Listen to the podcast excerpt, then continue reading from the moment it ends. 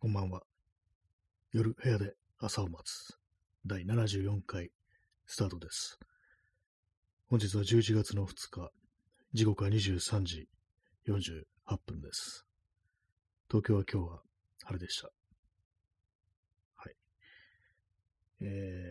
ー、明日文化の日ですね。祝日とのことです。はい。で、今日のタイトル、田端駅なんですけども、田端駅から放送中ですってわけでは全然ないんですけども、田端って何もないよなってことをね、たまにこう言われてますけども、そんなことないぞと思って、田端何があったかなってちょっと思い出しそうとしたんですけども、芥川龍之介の住んでたところっていう以外に特に何も思いつきませんでした。坂が多い印象がありますね。はい、以上です。田端っていうと私、あの子供の頃、あの、田町、山手線で田町って駅がありますけども、田町と田端の区別がつかなかったというね、ことがありました。大人になってから割とその両方の町に行ってみて、あ、こっちが田町でこっちが田端ね、みたいな、そういう感じでこう理解したっていうところがあるんですけども、東京にはそういうややこしい地名ってのが結構ありますね。東京だけじゃないと思うんですけども、全世界ね、あると思うんですけども、まあ、何度も言ってますけども、久我山と久我原ね、似てますね。久我山が、あれですよね、あのー杉並区なんですかね。それもなんかちょっと曖昧ですけども、久我原がなんか大田区だったようなっていう感じでね、どちらも行ったことあるのになんかよくわからなくなるっていうね、そんな感じですけども。そう、今日はあの、田端スペシャルということでね、田端にまつわるこう思い出話とかありましたら、こう教えてください。ね、絶対にないぞ的な感じでちょっと今言っちゃいましたけども。まあ、田端といえばあれですよね、駅が古い。ね、駅何口なんでしょうかあれ南口っていうのかなそこは。まあ、あの、あんまり人の出入りしない方の駅の出口あるんですけども、どうも、なんかあのー何十年も変わってないみたいなことをね、あの、聞いたことがあり、まあ、昔のね、こう、田端駅の写真っていう風に、まあ、白黒の写真で出てくるのあるんですけども、検索すると、その駅と今見る駅が同じっていうね、なんかそんなところなんですよね、田端っていうのはね。はい。まあ、田端の話でした。田端の隣は西日暮里だったかな。なんかあの、結構私の中で一続きになってるような街ですね。日暮里、西日暮里、田端って結構セットみたいな感じで、あの辺でもね、あの、線路沿いがなんか高台になってて、眺めがいいんですよね。そういう感じの中で高台みたいのがあるっていう、そういうね、特にしてはね、珍しくなんかこう高いとこから見下ろせる、東京にしては珍しくって言いましたけども、そうでもないですね。まあ、とにかくちょっと眺めのいいね、ところがあるっていうところで、私の中ではその田端近辺っていうのは結構まあ、そんな嫌いじゃないぞという感じなんですよね。そんな嫌いじゃないとか言われてもね、田端の方でもね、なんか困るとは思うんですけども。はい。まあ、やっぱ一番最初に出てくるのは、芥川龍之介っていうね、それがありますね。明日、文化の日っていうことで、まあ、あの、ちょっと東京ローカルな話になっちゃうんですけども、ね、あの、まあ、全国のね、あの、いろんなところでも美術館と博物館のタグが無料になるみたいな、ね、そういうのあると思うんですけども、東京はね、結構いくつかの,、ね、あの有名な美術館があの無料になるみたいな感じですね。私もまあね、なんかちょっと、明日どっか行こうかなみたいなこう気持ちを持ってたんですけども、ちょっとね、あの、明日のなんか予定がちょっと微妙で、夕方、夕方にね、なんかあれですよ、こう、予定があって、外さない予定があって、それもそんな長くはかからないんですけども、夕方だから、その用事終わった後ね、なんかどっか行こうとしても、もうすぐね、終わっちゃうみたいな。ね、しかも場所が微妙で、その美術館とかないようなね、近くに、そういうところなんでね、なんか、こう、どうしようかなみたいに思ってるところでございます。そう、微妙な感じの、そう、あれがあるんですよね。で今なんかちょっと検索してみたんですけど、文化の日で無料になる施設、なんだってね、えー、国立西洋美術館、これ上野にあるね、あの美術館ですけども、あの入り口にね、あのロダンの考える人とかね、まあ、そういうものが展示されてるところですけども、ここと、あと、ま、国立科学博物館、まあ、同じね、あの上野公園の中にある、これも有名なところですけども、ね、まあ、あの、化石とか展示してあるっていう、そういうところです。あともう一つ、国立科学博物館附属自然教育園っていうのもあって、ここはなんかあれですね、あの、自然教育っていうことで、なんか沼みたいなのがあるみたいですね。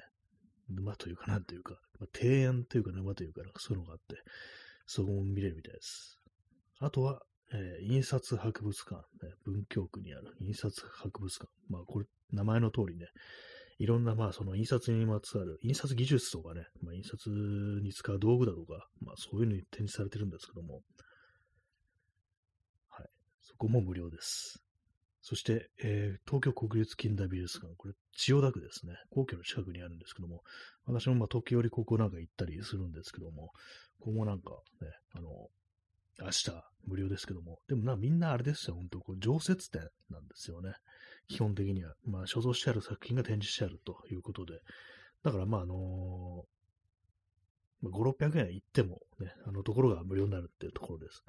普通のなんかね、最近のなんか美術館の展示みたいなのって2000円オーバーみたいなところ結構ありますけども、そういうのはね、あのまあ別料金ということらしいですね。はい。えー、コーヒー飲みます。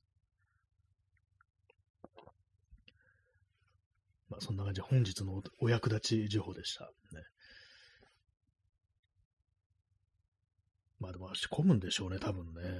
前にね、私、ね、文化の日に、あの、なんだった自然科学博物館、あの、あれですよ、あの、国立科学博物博物館か、あの、上野公園の中の行ったんですけど、やっぱりあのね、人たくさん行って、で、まあ、子供がね、結構いるから、なんかちょっとやっぱなんか大人一人で行ってるっていう状態、ちょっとね、ちびっ子たちのなんか邪魔になるからみたいな感じで、割とさらっと出てきたんですけども、ね、私も子供の頃ね、行ったことありますからね、国立科学博物館、ね、あのなんかでっかいクジラのなんかね、あの像がこう、ありますけれども、ね、やっぱり覚えてますね、あれね。強烈な印象がありましたのでね。内容もなんか結構ね、でかい化石を見たというね、あのそういう記憶があるんですけども、ね、子供の頃、ね、ああいう博物館だなんだってこう言ったのって結構まあね、あの、大事なことなんじゃないかなと、私はこう思うんですけども、そうなるとね、やっぱこういうね、こう、無料の人がにね、やっぱ子供を連れて行くっていうのはね、いいんじゃないかなと思います。ね、まあ子供はいないですけども、はい。そんな11月の2日23時55分ね、だいぶこうね、遅いですけども、ね、遅い時間にやっておりますけども、はい、特にないですね、もはやね。もう今日話すことがないです。なんかね、最近思うんですけども、いろんななんかこう、インターネットとかで、それこそツイッターにしろ何にしろ、いろんな SNS だとか、ね、あの、文章を書いてる人たちがいっぱいいますよね。最近思うのは、よくそんな言いたいことあるなって。これは別にあの、あの、ね、あのー、イチャモンつけてやろうっていうわけではなくて、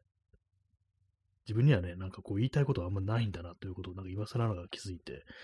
なんかそういう人たちが、そうなんか書きたいこと、言いたいこと、話したいことたくさんある人がなんかこう特殊なのかなと思ったんですけども、私に言いたいことがなさすぎるという可能性もあるなっていう、そんなことをね、ちょっと思いました。まあ、こうやってね、なんか毎日毎日なんかラジオトークとかやってる人間がね、そういうこと言うのもあれですけども、お前も話してるじゃないかみたいなね、こと言われるかもしれないですけども、まあ、これね、ここで話してることってのは別になんかこう、言わずにいられないこととか、これどうしてもこの話をしたいっていうわけではこうないんで、ね、あのー、あんまりこう中身がないんですよ。かなり虚無っぽい感じの放送ではあるんでね。なんかね、こう、自分の言いたいことをひたすら言い続けてるという人、なんかすごいなと思います。まあ、それが普通なのかなってね、ことをちょっと思います。ね、今日別に田畑の話とかそんなしたくないですからね。田畑ね、田畑マジどうでもいいとまでは言わないですけども、まあね、なんかたまになんかちょっとか言ってみたりはしますけども、ね、まあ別にここで語りかて、語りたいかと言われると、全然そんなことはないという感じですね。はい田端の話でした。今、Google マップで田端のあたりをこう開いてますけども、えー、田端ナッシングとかなんかたまに言われてますよね。なんかあの、ツイッターとかでね。ナッシングと言われるまでの、ね、感じかと言うと、まあ、ナッシングかもしんないな、みたいなね。あれかもしんないですけども。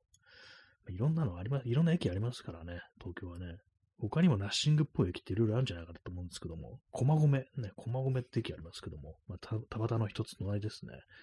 駒込も私の中で結構ナッシングな感じなんですけども、地図を見てみるとね、あれですよ。陸義園っていうね、のがこうあるんで、近くに観光名所ですよね。庭園ですよね。そういうのがあるんで、あここはどうもナッシングじゃないっぽいなっていうね、ふうに思ったんですけども、まあ、やっぱりね、あれかなと、ね、田畑が、田畑ナッシング。これやっぱキングかなというね、こう、ふうに思いますね。まあ、クイーンでもいいんですけども、ね、どっちでもいいです。はい。えー、ストロムさん、えー、今き、出遅れました。ね、ありがとうございます。ね、今来ました出遅れましたよね。同時にこう、ね、来られた。同時に、あの、発せられたということで、発せられたってないかですけども、ありがとうございます。ね、今日はもうすでに10分経ってるんですね。この中身のない虚無っぽい話で、10分以上喋ってるってちょっと驚きですけどもね。ギャルオさん、ね、お初ですかね、こんばんは、ね。こんばんは、ありがとうございます。ね、アイコンが、アイコンが、あの、某なんか、総理、ね、こう、今、元総理って言いそうになりましたけど、まだ現総理でしたね。のアイコンですね。なかなかいいんじゃないですかね、これ。背景が青って感じでね。ちょっとまあ、ラジオトークあの、ちっちゃくてね、あの、難見るのが難しいんで、あの、もしかしたら、あの、その、ね、現総理ではないかもしれないですけれども、すいません、間違いですいません。ね、まあ、よかったら聞いていってください。ね。そんな感じでね、まあ、あの、日本国、ね、もう総理も、こう、聞きに来られるといえば、そういう感じの放送なんですけども、こういうところでね、あの、タバタナッシングとかを言ってると、ね、まあなんか本当にこう、あれですよ、逮捕されるかなと、いうふうに思いますね。今、すごい適当なこと言いましたね。まああれです、本当、田畑ね、田畑やっぱ駅のね、あたりのその地図のあれをいろいろ見てみると、こう、ないかもなっていうことは思いますね。そしてね、あの地図見てるとね、あの隣の西日暮里と駅の間が近すぎるっていうね、やっぱりここ変ですよね。なんかね、日暮里、西日暮里、田端ってなんかね、駅の感覚がなんか妙に近いっていうのがこう、私前から思ってたんですけども、電車乗ってるとね、山手線乗ってると、え、もう駅着いたのみたいな感じですからね。なんか端っこから次の駅見えるみたいな話って聞いたことあるんですけども、日暮里駅のホームからこうね、あの、見えるっていうね、西日暮里の駅が、そんな近いっていうね、なんでどうどうしてこんな感じになったのかよくわからないんですけども、ね、まあね、日本西日暮里はね、あのー、近くに谷中銀座っていうのありますから、そこ結構ね、人、観光名所っぽい感じになってますからね、まあ、それもあるんでね、まあまだ、あの、ナッシングではないと思うんですけども、田畑となるとね、やっぱこれはちょっと急にナッシング感がね、こうやっぱ出てきますね。ちょっとね、あの、擁護できなかったですね、田畑のことはね。駅の周り、田の駅の周り何があるかっていうと、うん、業務スーパーがありますね。まあ、業務スーパー私としてはこう嬉しいですけども、一般的にはね、なんかそんなにはこう、ね、いかないですけども、あと、まあ、あのー、坂がね、あのー、結構きつめの坂がこうある印象なんですよね。まあ、そこがあの景色がいいっていうね、に繋がってるとこう思うんですけども、うん、やっぱりあれですね、こうナッシングかもしれねえなというね、結論にこう、行き着いてしまいました。コーヒーを飲みます。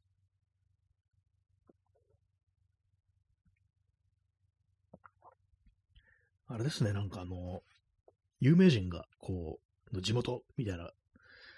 話よくありますけども、この放送ではね、確か伊集院光が田畑が地元だったような気がするんですよ。それぐらいですかね。なんかね、そのくらいしかないかなって。芥川龍之介と伊集院光。ね。この2名って感じですかね。ストロムさん、えー、坂が多い土地、住むのは辛いが絵にはなる。まあそうですね、これは言えてますね。いろまあ、尾道とかね、なんか、長崎だとか、まあそういうとこってね、結構ね、いろいろこう、絵になりますけども、ね、私行ったことはないんですけども、ね、住んでる人からすると、まあ辛いけれども、ね、こう、やっぱね、あの、眺めがいいですからね。また、まあ東京もまあ坂はね、多いと思うんですけども、ね、私みたいなね、こう、自転車で、まあ、ほとんど移動してるって人間からすると、結構ね、坂があるから、あの辺ちょっと迂回しようみたいなの結構ありますね。まあ、それでもね、なんか頑張ってこう、迂回して、でもその辺なんかちょっと行ってみたいみたいなところが結構あったりするんですけども、私は結構あれですね、あのー、これ何区なのかなこれ豊島区かもしれないですね。結構有名な坂なんですけども、あのー、覗き坂っていうのがこうあって、これも非常にまあ、急なこう、坂なんですけども、すいません、今、覗き坂じゃないかもしれないです。ちょっとこの辺のね、あのいくつも坂があるんですけども、この豊島区とか目白のあたりっていうのはね、いくつも坂があるんですけども、なんか結構ね、あの間違えるというか、ごちゃごちゃになったりしてるのがあって、あと東京ってあの、同じ名前のね、こう坂が非常にこう多いんですよね。なんか、幽霊坂っていうのもね、いっぱいありますから、なんかその感じでちょっといろいろこう、間違えたりするんですけども、今、すいません、間違えましたね。富士見坂っていう坂があるんですね。これ結構まあ有名な、こうね、あの、坂で、まあその要は、シャドウがすごいっていうね、あの、急坂なんですよね、すごい。私も一回ね、ここね、あの自転車にのの上がってみようってね、頑張ったことあるんですけど、普通に無理でしたね、やっぱりね。これはきついよみたいな感じでね、結構いいとこまで行ったんですけども、限界が来てね、あの、降りました。で、まあ、結構ね、いろんななんか映画とかね、アニメにもね、なんかね、割とこの坂出てくるんですよね、富士見坂。途中でね、なんかね、あの、二股に分かれてて、Y 字になってるとこがあったりして、そこをよくね、なんか、上から見下ろす形で写真撮ってるっていう人がね、結構いて、まあ、それこそフィ、ね、あの映画だとかアニメの中でもよく出てくるっていうね、のがあるんですけど、たまになんかこの辺でこう行ったりして、で、まあなんかね、こう、当然のごとく、やっぱ自転車では無理なんでね、押して上がったりするんですけども、ね、まあ押して上がるのもきついんですよ。だからまあなんかぐるっとなんか迂回していくのがいいっていうね、感じの差があります。ね、富士見坂、富士見坂最高っていうね、一番好きな坂ですってわけじゃないんですけども、まあ、富士見坂っていうね、もう名前もね、ほんといろいろあるんですよ。他にもね。西日暮里も確かね、富士見坂ありました。ね、こっちもこっちは結構まあ有名な坂ではあるんですけども、それこそあの富士山が見えるんですね。ただ今はね、あのー、あれですよ。タワーマンションが建ったせいで見えなかった気がします、富士山は。ね、ちょうど結構ね、遠いところにあるね、タワーマンションなんですけども、早稲田の方かな早稲田の方にあるタワーマンションがちょうどその、ね、あの、展望を塞いでしまうみたいな、ギリギリ塞いでしまうみたいな感じで、ね、なんか、一時期ちょっとね、あの、話題になってたりしたんですけども、ね、まあ私そこから富士山眺めたことはないですけども、ね、まあ、意外に東京もね、結構見えるとこありますよ、富士山。ここ見えんだみたいなのがね、割とありますからね、どの辺歩いててね。はい、コーヒー飲みます。今日はあの、田端駅っていうタイトルにしたんで、あの、田端好きのね、皆さんが、田端地元の人がいっぱい集まってきてると思うんですけども、全然なんかね、こう、いい話がこうできなくて、非常に申し訳ないなと思うんですけども、やっぱりこう、ね、やっぱり地形だっていうね、地形がいいっていうね、あのそんな感じでこう、ね、お勧めしていきたいなと思います。はい。なんか歩くにはなんかいいかもしれないですね。運動にもなるしっていうね、感じです。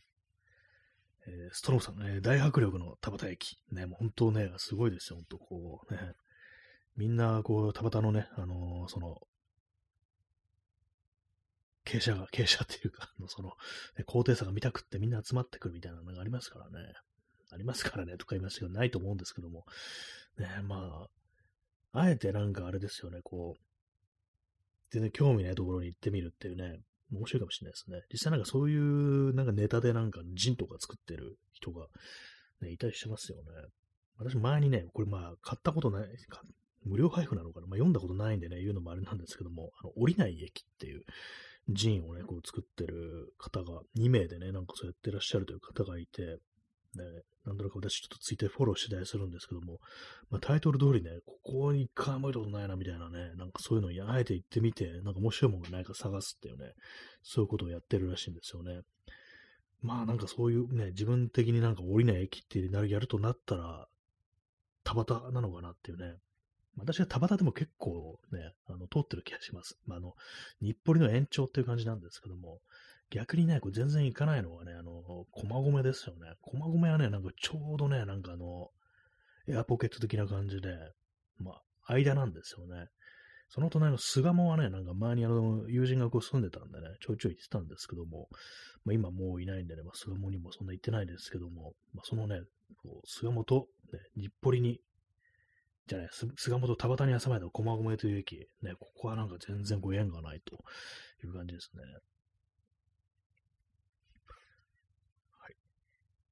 コーヒー飲みます。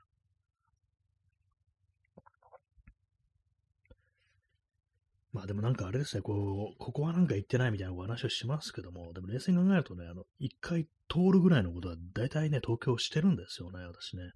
あまあ、なんていうかこう、あそあの辺なんかどっか散歩してみようかなみたいな時に、あの辺はなんかこう、行ってないだろうみたいなことをね、思いながら与えつけるんですけども、あれいや、ここ行ったことあるなみたいなね、そういうのばっかりですからね。ほとんど東京はね、なんかほとんど行ったことあるところに今ね、こうなってしまいました。本当なんかここ何年かでね、こう、歩くということをね、非常にやるようにこうなったんで、まあ大体ね、もはやもうなんかここはね、ちょっと全然ね、行ってないぞみたいなのがなくなっちゃいましたね。端っこぐらいですね。あの、葛飾とかね、なんかあの、江戸川区とか、あの辺はまあまだあんま行ってないところがあるかなって感じですね。僕はなんかでもね、大体まあこう、ね、クリアしたらみたいな感じになっちゃってますね。まあ、葛飾区、ね、もうほとんど千葉の方ですからね。いけないこともないんですけどもね、なんかね、なんか不思議とここはなんかね、ちょっと縁が遠いみたいな感じですね。荒川を越えるっていうのはね、なかなかのね、あれですよ。こう、越され、骨に越されぬ隅田川とかなんか昔のなんかあれだったらしいですけども、私にとっては荒川がそうなのかなって思います。はい。ね、何言ってるかわかんなくなりましたけども、今地図見てるんですけども、新小岩、西新小岩五丁目公園っていうのがね、あるんですけど、これは何だろう？葛飾区かな？葛飾区ですね。なんか、モンチッチ公園って書いてあるんですよね。なんか、モンチッチってのは昔のなんかを、ぬいぐるみおもちゃね、なんかそういうのありますけども、なんかどうも、何なんですかね、この公園。なんか、モンチッチ公園っていう風に書いてあって、でも実際なんかね、こう、今クリックしてみたら、なんかね、こうモンチッチの写真が、モンチッチパークってね、なんかこうなってて、なんかタイアップしてるんですかね。なんかネーミングライツ的なあれなのか何なのかわからないですけども、ね、ナイキパーク宮下公園ならず、ならぬ、ね、モンチッチパークっていうね、なんかちょっと反応に困るようなね、ところですけども、ね、ちょっと気になったりはしますね。今なんかストリートビュー見てるんですけども、全然モンチッチ感はないですね。なんか野球場みたいなのがありますね。でも名前はなんかモンチッチ公園って書いてあるんですよ。あの、柵のところにね、モンチッチ公園って書いてあって、謎ですね、これね。モンチッチ公園っていう、まあ、ちゃんとロゴまで作られてて、それでその下にちっちゃく、この公園のね、あのー、ちょっとストリートビューなんでね、ちっちゃくて見えないんですけども、よく。なんとか名称、正式名称かな？正式名称は西新小岩5丁目公園ですって書いてあって、なんだろう、これ乗っ取られちゃったのかな？みたいなね。モンチッチがなんか選挙してんのかな？みたいなね。そんなことちょっと思ったんですけども。ね何なんでしょう、この公園。逆にね、気になってきましたけども、ちょっと見た目的には一切の面白みがない、そういう公園なんでね、まあ行かなくていいかっていう感じですね。本当なんかあの、そう、広い広場ね、野球って言いましたけども、あのネットがあってるかあるからそう見えただけであって、まあ、ボールが飛んでいかないのでしょうね。それ以外別にあの、モンチッチ感は一切ないというね、まあ、不思議な公園でございますけども、ね、まこのモンチッチ公園の情報をお持ちの方いたら、ね、なんか教えてください、ね。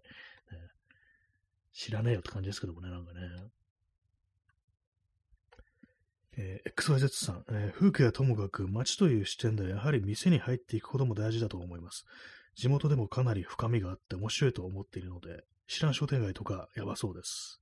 あそうですね。そう私はね、ほんと店に入らないんですよね。店って何みたいな感じでね。もうね、本当そう。良くないところですね。本当にたまになんかね、いろいろ、まあ、あの、飲食店に入らないっていうのではあるんですけども、他のなんかお店とか入ったりするんで、そのなんかちょっとね、本屋さんとかね、まあそういうの入ったりしますけども、飲食なんかはよくわかんないんですけども、私でも、なんか縛りでもあんのかなってぐらい、あの、そういうね、散歩とかしてる時とかに飲食店に入らないんですよね。まあ、これ一人でね、なんか私はその、なんか食べたり飲んだりするのが苦手っていうのはね、あるんでしょうね、多分ね。なんかこう、間が持たないみたいな感じでね。それあるんでほとんどやらないんですよね。そう、街という視点でやっぱり店に入っていくっていうね、まあ、すごい生活が営みがあるっていうことですからね、まあ、経済活動をそのままね、こう生活というふうに言うのが正しいのかどうかはちょっとわからないんですけども、まあね、なんかこう、やっぱりそこには生きてる人がいるということであって、ね、そこ商売やってるっていうのはね、そこで生きてるということですから、ま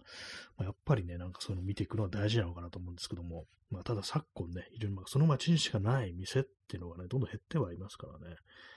まあでもね、まあそうチェーン店とか、まあチェーン店でもね、まあその、そこに住んでる人が働いてるだとかそういうのがありますからね、そういう面でね、なんかいろいろ見てみるのはこういいかなと思うんですけども、街のカラーみたいなもの結構ね、なんかありますよね。ドトールとか意外になんか街のカラーみたいなのがね、割と出てるっていうか、まあそれはお客さんの感じですけども、なんかここはね、こんな感じだなみたいな。まあ、その前になんか日暮里だったか西日暮里だったかのね、ドトールに入って、まあその時はね、友達と一緒だったんで入ったんですけども、なんかやっぱりね、あのー、あ、この街なんだっていうね、我が町っていうね、感じの人たち、別になんか見た目がおかしいとかそういう意味じゃないですよ。まあ、なんかなんかこう、しっくりきてるっていう、なんかそういうのがね、こうあるんで、ここにまあ生きてるんだな、みたいな、そういう人たちがまあお店ってのは来るんだなと思って、なかなかまあ、興味深いとまでいかないですけども、あなんかこの街というね、なんかこの街の空気に自分は今浸ってるんだな、みたいなね、そういうことやっぱり思いますね。意外にもドトールとか、あとマックとかもね、なんかこう、そうなんですよね。夜のマックとかね。まあでも本当、こう私は本当、飲食店に行かないっていう感じでね、この間もなんかね、こう、先々週とかね、こう、たまにはなんか一人でなんかね、こう、気の利いた店入ってみるかみたいなこと思ってずっとね、一日中なんか探してたんですけども、つ、ね、ついにどこにも入らないで帰ってきましたからね。何なんでしょうか、本当ね。ヨドバシカメラとかそんなんばっかり言ってるんじゃないよって感じですけどもね。喫茶店とかね、なんかちょっと気になったりするところは、まあ、ちょっと割とあったりするんですけども、入らないですね。喫茶店ね、入らないんですよ。ね、やっぱなんかどうしていいかわからないっていうのがね、なんかただ座ってるだけっていうね、となんかもうずっとスマホ見てそうみたいなね、それもなんかちょっと自分で嫌にこうなりそうなところあるんでね、まあ、まあ、入れなくなっちゃいますね。阿佐ヶ谷とか結構私なんか気になる喫茶店みたいなのがこうあったりして、名前がうろ覚えなんですけども、なんだったかな、ビオラだったかなんかそんな感じの名前、なんか楽器っぽい名前のお店があって、割となんかそう、純喫茶的な感じのお店なんですけども、そこなんかね、こうたまに近く通ると、いつか入ってみようかなと思いつつ、ね、こう、何年経ってるでしょうかでも10年ぐらい経ってるような気がします。知ってからね。なんかたまになんかね、こう音楽の演奏みたいなのもやってる店で、私の友人がね、そこ何回か入ったことあるけど、いいお店だったけどっていう風にこう、ね、教えてくれたんですけども、でもまだ行ってないですね。あと、まあ、同じく阿佐ヶ谷で夜の昼寝っていうね、こう、お店があるんですけども、ここは、いわゆる純喫茶的な感じで、まあ、あの、音楽イベントも、なんか時折やってる、演奏するね、そういうのもあったりするんですけども、ね、なんかありませんね。入れよって感じですけども、なんかこう、不思議となんかね、こう、目の前にまで来ると、うん、なんかそんな気分じゃないな、みたいなね、感じがやっぱ出てきてしまうんですよね。はい。田端駅、田端駅の喫茶店、ね、田端駅もなんかそういうのありそうですけどもね、喫茶店みたいなのね、まあどこにもありますよね。えー、コーヒー飲みます。知らない商店街。私もなんかこう、あれですね、いろいろいろんなとこ行ってますけども、知ってる商店街と言えるところって全然ない気がしますね、本当にね。やっぱなんか店入ってなんぼ、飲食店入ってなんぼっていうね、感じがやっぱありますね。あ、ギャルオさん、えー、コロナで潰れてしまったお店も多いので、行けるときに行かないとなと思ってます。あそうですね、確かにそれは言えてますね。そうなんですよね。あ、そう、ここ、ない、ないな、何があったっけと思ったら、あ、なんか、お店あったなっていうね。まあ、これも今ちょっと白状な言い方になりましたけども、そうなんですよね。あそこ行こうかなと思ったらね、なくなるなんてこともね、昨今ね、多いですからね。まあ、人間ほどね、もうそれこそ白状なもんでね、なくなるとね、ちょっと忘れちゃうみたいなところありますからね。もうそろそろ30分経ちそうなんですけども、まあ、今日はちょっとあの、一旦終わってまたすぐ始めるというね、あの、二部制の感じでまた延事実上の延長したいと思います。延長チケットがない場合はそうしてるというね、感じの放送なんですけども、ね、そうですね、いろんな店、ちょっと入りたいなと思ってます。ね、私が入る店、服屋、ね、本屋、電気屋、電気屋って言ったらあれですけども、なんかあの、中古カメラ屋さんとかね、そういうとこ、ぐらいで、あとまあなんかあのー、最近はなんかあのー、緑のものが置いてあるところ、緑のものって何だって感じですか？あの、あれ草、草が置いてある店って言うと危ないですね。なんかあれです。あの、観葉植物とかそういう店はね、ちょっとちらっと覗くことありますね。あとスーパーも割に入りますね。でもそう、飲食店がね、ほんと入らないんですよね。それがやっぱね、こう私の一つの弱点であるかなと思うんで、ちょっとね、たまには入りたいなって思います。まあ、そんなわけです。第1部完の後、すぐまた始めたいと思います。それでは第1部終わりです。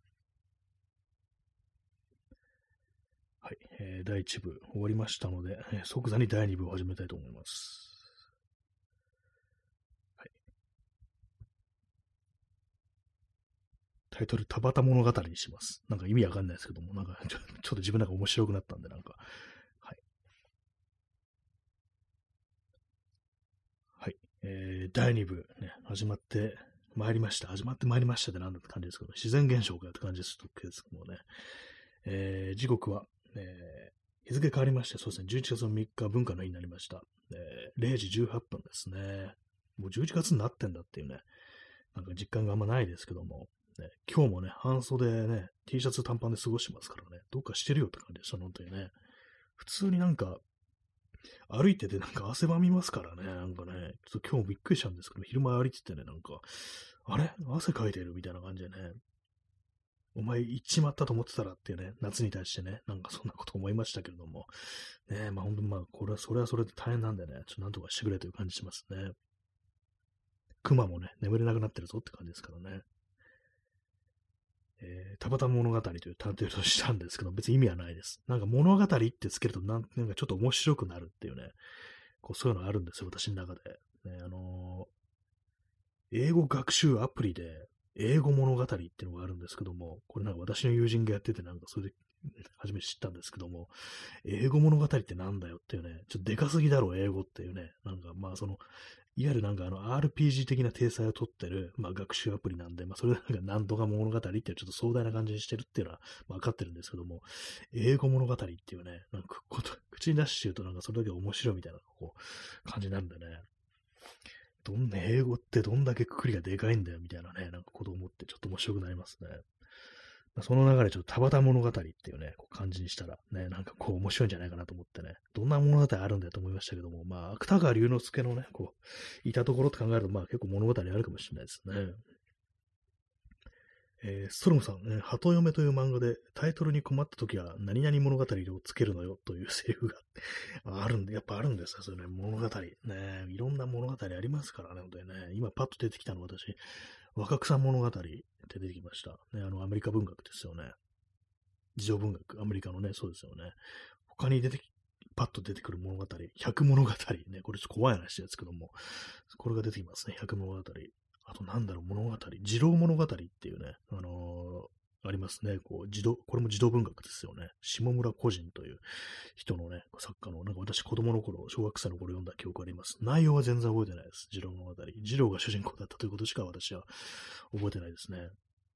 他に物語がつく、ね、こう、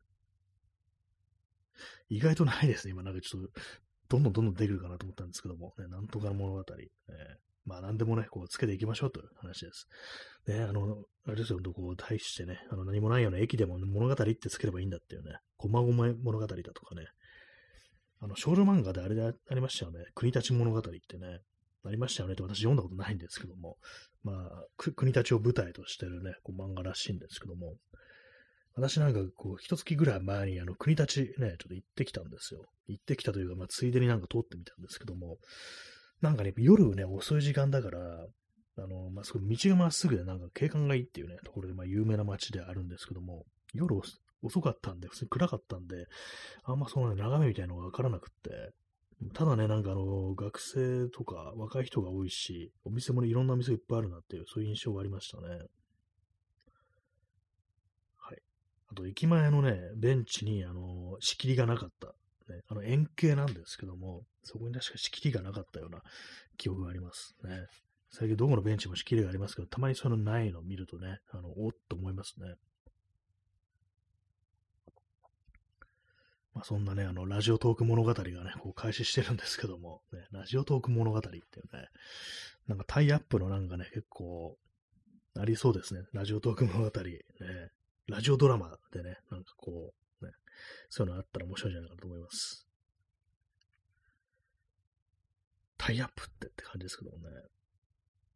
もし、そんなラジオドラマやるとなったら、私、あの、ちょっとね、出たいですね。なんか今適当なこと言ってますけども。まあ、そういう感じでね。そう、さっき、阿佐ヶ谷の喫茶店の話をしてたんですけども、これもね、ちょっと、もうなくなっちゃったお店なんですけども、昔なんか西瓜糖っていうね、お店があって、西瓜糖っていうのはあの、なんかスイカの汁を使って作るなんかお菓子みたいな、ね、糖はあの、あれです。糖尿病の糖です。その例えやめろって感じですけども、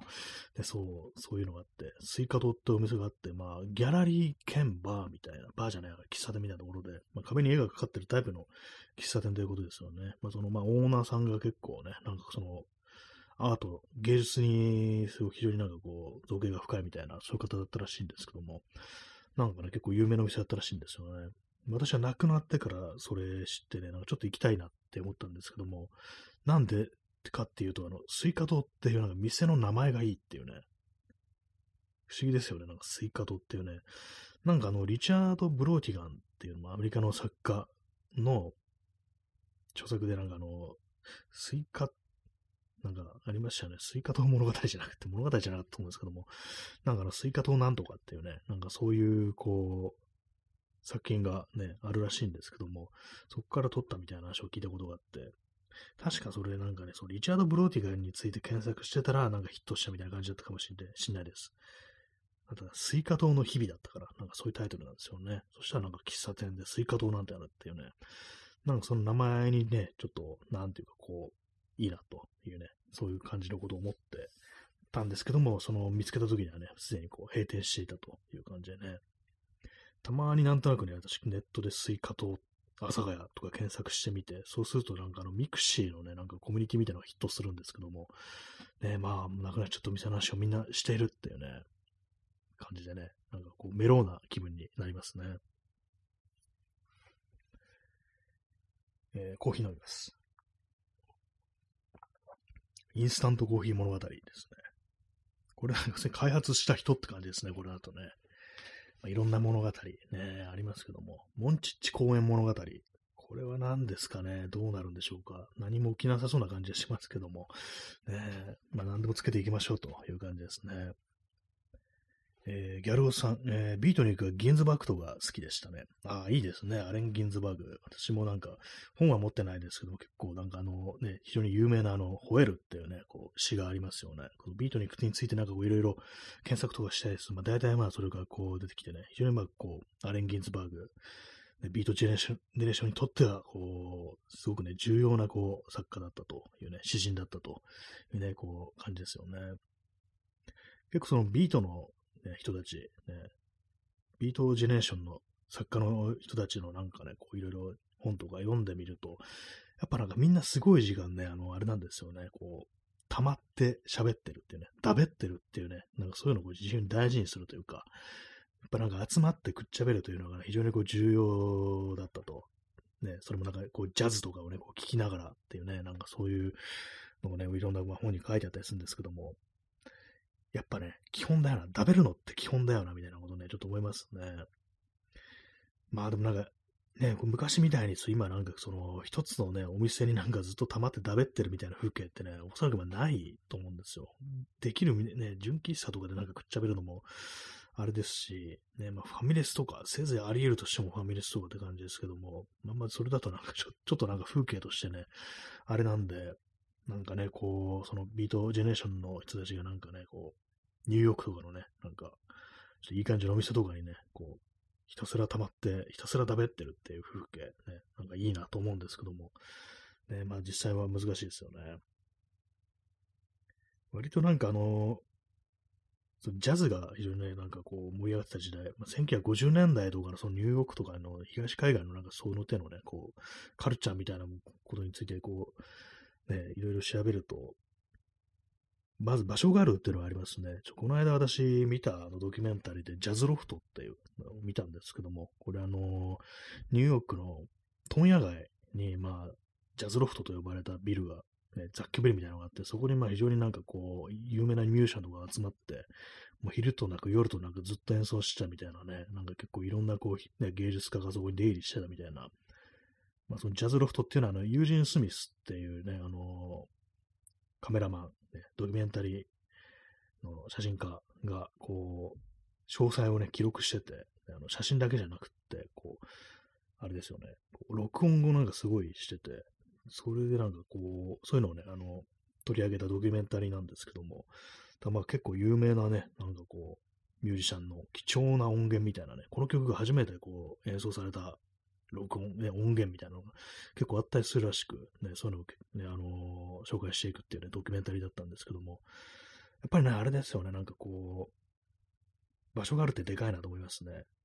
まあ、あの、アメリカ、国土が広いから、まあ今はなんかね、アメリカってクソ家賃高くて、なんか、大したことできないみたいな、そういうイメージありますけども、ね、昔はなんか割といい加減だったのかなっていうね。問屋街だからでっかい音出しても大丈夫っていうのと、まあでも家賃も安かったのかもしれないですね。やっぱ場所がないと生まれない文化っていうのは結構あるんだなっていうね、ことを思うと、なんかね、そういうのどうにかなんないのかなと思いますよね。今我々はね、路上にいるしかないって感じですからね。路上で立ち尽くして飲むしかないっていう感じですからね。まあ飲むしかないわけでもないんですけども、ね。まあ結構そういうことやってる人が多いですからね。でもこの間のハロウィンだとね、あの渋谷からね、追い出されましたからね。もうみんなあの、あれですね、あの、新宿に集まってくるみたいなね。ギャルオさん、えー、セロニアス文句が出てましたね、ジャズロフト。あ、そうでしたね、出てましたね。なんかこう、私、あの、見た目をしなかったんで、セロニアス文句のね、音は聞いたことあったんですけども、あこういう人だったんだ、みたいなね、感じで、えー、すごい貴重な音源をなんかすごい撮ってたんだなって感じですね。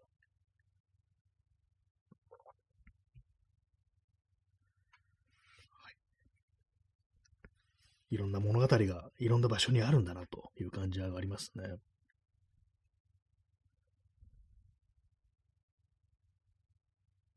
今なんですかね、こう、も東京でここみたいなのをね、パッと思いついちゃうのがなんかあれなんですよね。東横っていうのがね、今出てきましたね。まあ、東横っていうのは今、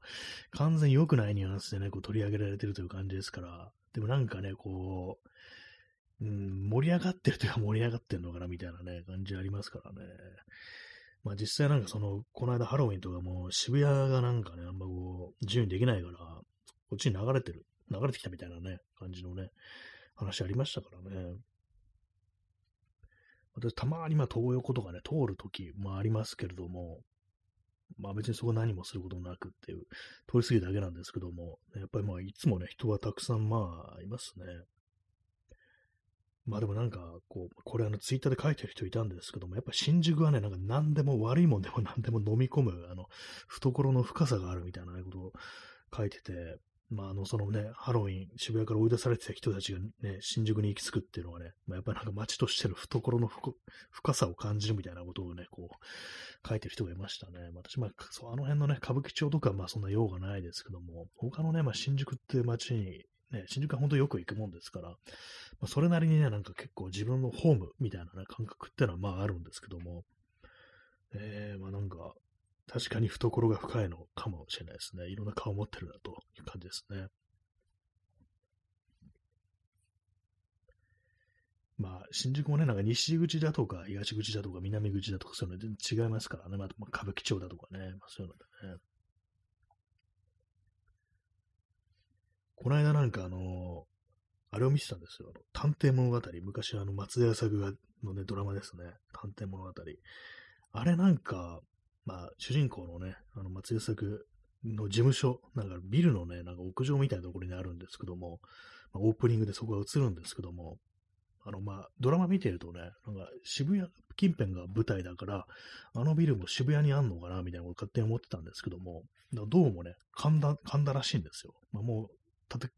壊し、壊してると思うんですけども、ね、ない、そのビルはも現存しないはずなんですけども、まあ、あの、実際会った時は、まあ、その、神田にあったということでね、なんか意外でしたね。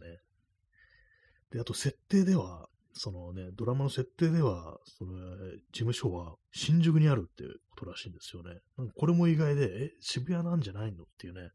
感じでね、探偵物語なんか渋谷のどっか原宿にかけての、あの、が、あの、ローカルのドラマだと思ったので、ちょっと意外でしたね。まあ、最終回動画でね、なんか表参道をね、こう歩いてるところで終わるっていうね、なんかこういうのあったから、まあ、当然のごとく渋谷原宿の文化圏って感じだったんですけども、意外と事務所は新宿にあるというね、感じらしいです。意外でしたね。いろんななんかね、あれですよね、裏家業の人たちが新宿にはこういるというイメージがあります。シティハンターの事務所ってあれですよね、西新宿ですよね、なんかね。あれも何でしたっけ？なんか屋上のなんかプレハブみたいなでしたっけ？あんまちょっと私よく読んだことないし、見たこともないんでね、よく知らないんですけど、なんかね、なんかプラブみたいなのに住んでたような気がします。まあ、ちょっとすみません、あの、美味しんぼと間違えてるかもしれないです。山岡四郎と。山岡四郎もなんか第1話でなんか、屋上のプレバブみたいなところにいたような気がするなって感じでね、まあ、結構適当なんであれなんですけども。まあね、まあ、いわゆる一つの、ね、屋上物語ですね、これはね。まあ、そういうなんかあの、主人公がなんか屋上みたいなところに住んでるってのは、こう、よくありますよね。と、まあ、探偵物といえば、あの、漫画であの、川口海二の漫画、まあ原作がカリブルマレーの、今ちょっとタイトルがなんか思い出せないんですけども、探偵物の漫画で、あのー、あれですね、甲州街道沿いのビルに事務所があるっていうね、設定のがあって、この漫画ね、結構面白くって、なんかすごい主人公がすごいしみったれてるんですよね。本当になんかこう、金勘定全然できないみたいな感じ。まあよくある設定ではありますけども、それがなんかちょっとなんかあのあ、P さん、ハードアンドルーズ。ありがとうございます。そうでした。ハードルーズでした。全然なんかこう、ね、タイトルが思い出せない人間になっちゃってますけども、そうです。ハードアンドルーズです。あの主人公のね、こう事務所が、あの、甲州街道沿いの、で、なんかね、読んでたら、松原とかにあるっぽいんですよ。で、なんかね、その漫画とかで中でね、あの、依頼人とかをね、こう、その事務所にね、こう、入れて話をするシーンあるんですけども、あの、人二人入ると、なんかもう膝と膝がぶつかるくらいの狭さみたいなね、感じで、ベッドとか置いてあると、から、なんかもう全然なんかね、広さに余裕がないみたいな、なんかすごいね、あの、あの、しみったれ感じっていうのは私結構ね、面白かったですね。川口海二とカリブンマレーのね、ハードランルーズ結構面白いのでね、読んでみてください。アマゾンのね、あの、Kindle Unlimited とかで、ね、読めたと思います。無料で。無料というか、まあその、アマゾンプライムで入ってればね。まあ、あの、まあ、ちょっと男女感とかがね、ちょっと結構古いんで、まあ、女性とかが見たらね、うわ、なんじゃこれみたいな思うかもしれないですけども、まあ、結構ね、まあ、その辺まあ抜けば結構ね、面白かったですね。まあ多分ね、あの辺、あの辺のね、なんかしみったれた感じっていうのは、結構そのカリブマレーのね、なんか持ち味なのかなっていうね、同じ他の原作のなんか、カリブマレー原作の漫画とか読んでみると、結構そういうところがよく出てくるなっていうね、なんかあの、ポーズ、ポーズじゃない、本当になんかね、あの、しみったれてんなみたいなのが結構出てきて、ね、その辺面白かったりするんですけども、まああのね、松原っていうね、探偵はね、松原に、ね、住んでいるっていうね、なんかあの、そんなタイトルの映画があったような気がしましたけども、ね、探偵はバーにいるだったかな。なんか大泉洋のね、なんか日本映画ありましたよね。まあ、いろんなところにね、いろんな人がいるなって感じですけども、新宿といえばね、そのシティハンターっていうのがパッと出てくるような感じですね。まあでも、新宿ね、私、新宿行くと、まあ大体行くのが、あれですよ、ほんとこう、ヨドバシとかね、ヨドバシと、あと、まあ、あの、写真のね、ギャラリーとかと、あと、まあ、東急ハンズですね。まずそんな感じでね、あんま、その、やっぱ飲食店行かないんですよね、私ね、ほんとこう、新宿のね、新宿で飲んだりしないですから、新宿のゴールデン街とかでね、夜な夜な芸術のを戦わせるなんてことをね、全然してないんですけども、そゴールデン街ね、のお店行ったのって一回だけですね。一回入ったことがあって、それもなんかね、友達に誘われてこう入ったって感じで、まあなんかね、そうなんですね、こう飲食店というもの非常にこう弱いという感じですね。一人で入らないですからね。だからまあ新宿という街にはね、それなりにまあ思い入れはあるんですけども、お店っていうのはね、こう全然ね、こう入ってないですね。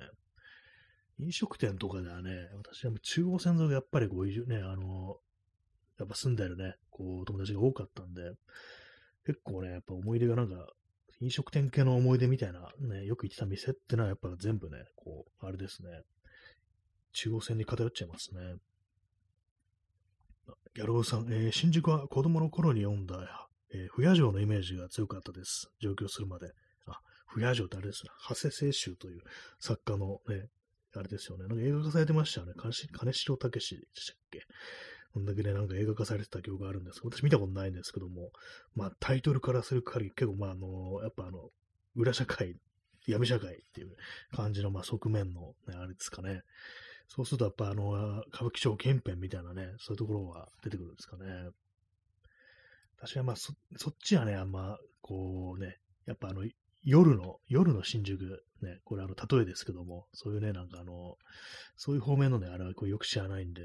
全然まあ、そうですね、歌舞伎町とかでね、そう飲んだところが全然ないですからね。一回なんか立ち飲み屋にね、こう誘われて、こう、行ったことあるんですけども、そのぐらいでね、ほんと全然あの辺でなんか飲み食いするってことはなく、ないですね。まあ、新宿自体ね、あんまこういう飲み食いはしないんですけども、はい。なんか、思い入れがあるのかないのかって感じになっちゃいましたね。なんかねまあ、あとまあ映画館はまあ、そうですね、まあ、新宿、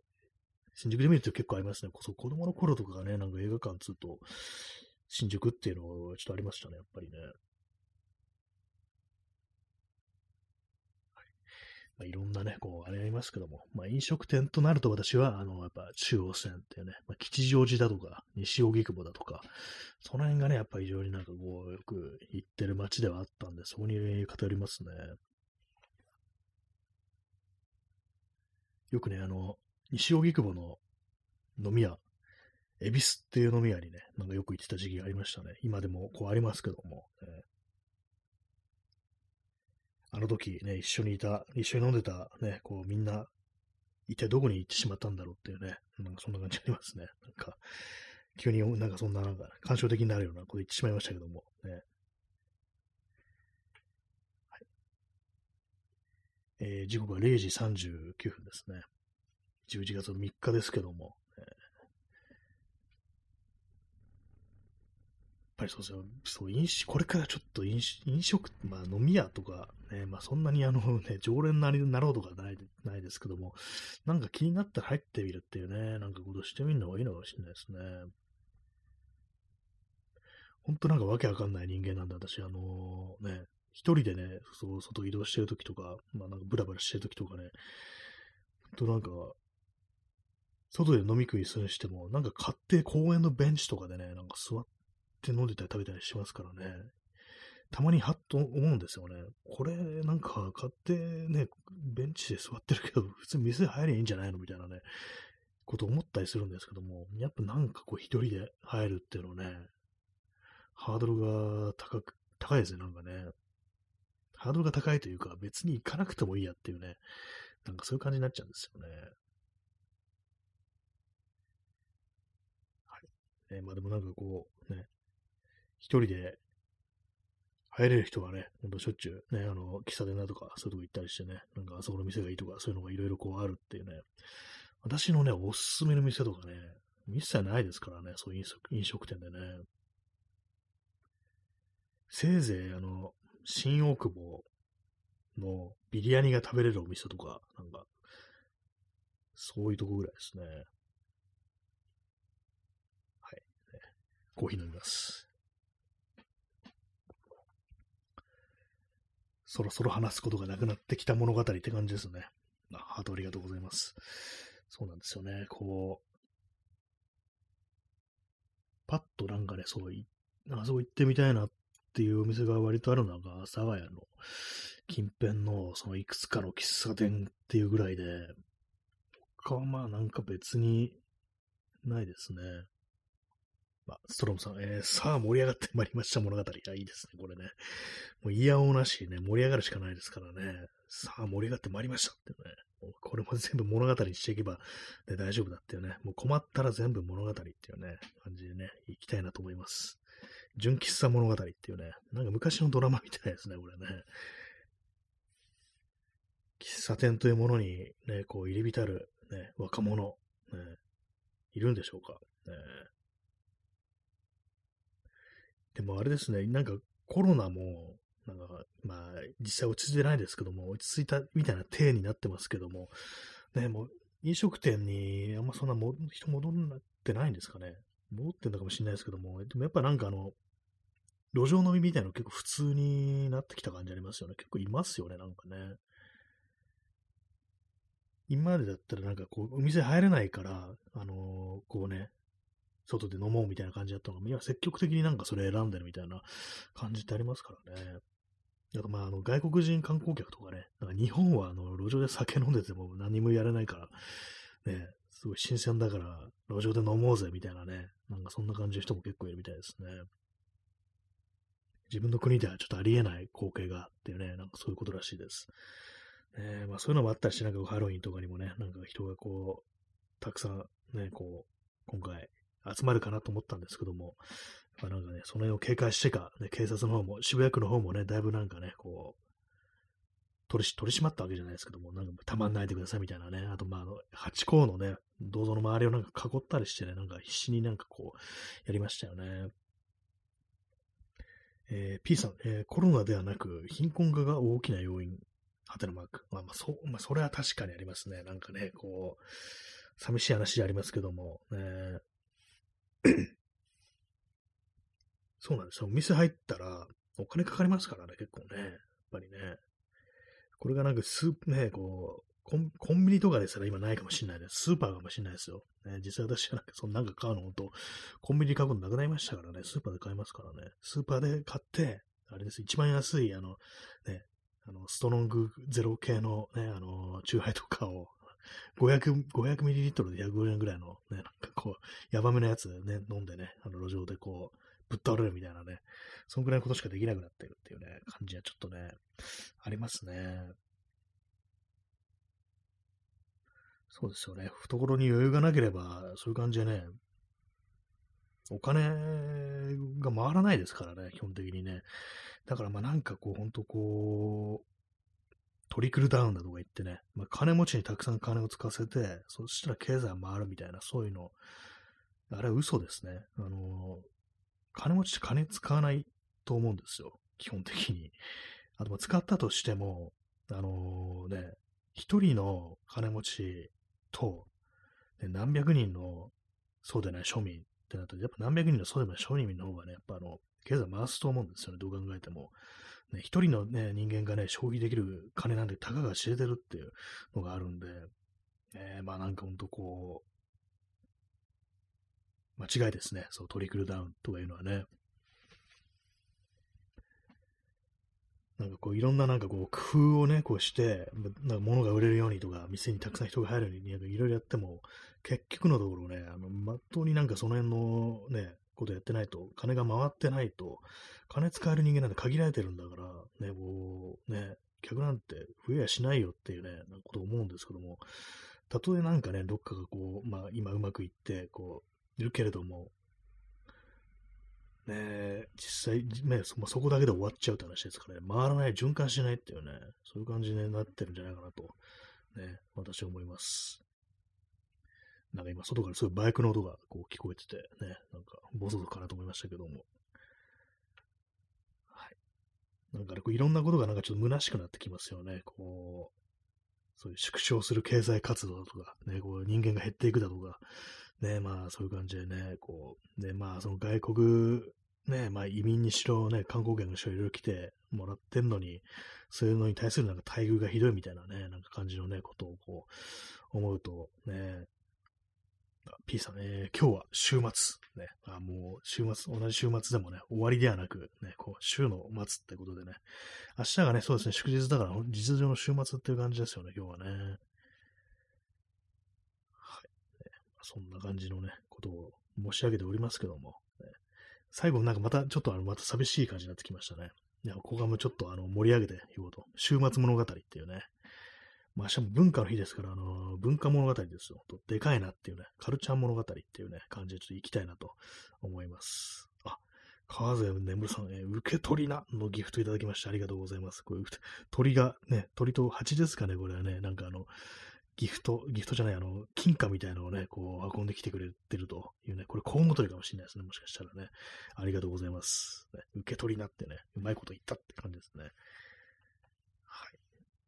まあ、そういう感じでなんかね、こう、まあ、何にでも盛り、物語を作って盛り上げていこうっていうのと、まあ、ちょっといろんな店入ってみようかななんていうことはね、いろんなとこまでいかないですけども、なんかちょっと気になるんだったらね、あの、まあ、なくなっちゃう前に、ちょっと見ておくの、見ておくっていうか、ね、入ってみるのもいいかなっていうようなことも思いますね。まあ、そんな11月の2日の放送がね、そうそう終わりそうなこう感じなんですけども、ね、街の話をね、こう、いろいろしましたね。なんかまだまだ話せることあるようなこう気もするんですけども、ねなんか、私は何がこう、話したいのかわからないって話をしましたけれども、意外になんかまだあんのかなということに気づかされたようなね、こう感じの放送でございます。はい。0時48分ですね。まあそんな感じで本日もね、ご清聴ありがとうございました。ね、二部制ね、あの1時間という感じで、よくもまあね、田畑物語というタイトルで、こんなの持たせるものだなと、ね、自分でも思いますけども、そんな感じでね、なんか、なんか面白いことがあるようにと願いながら本日もそこ終わりたいと思います。それでは、さようなら。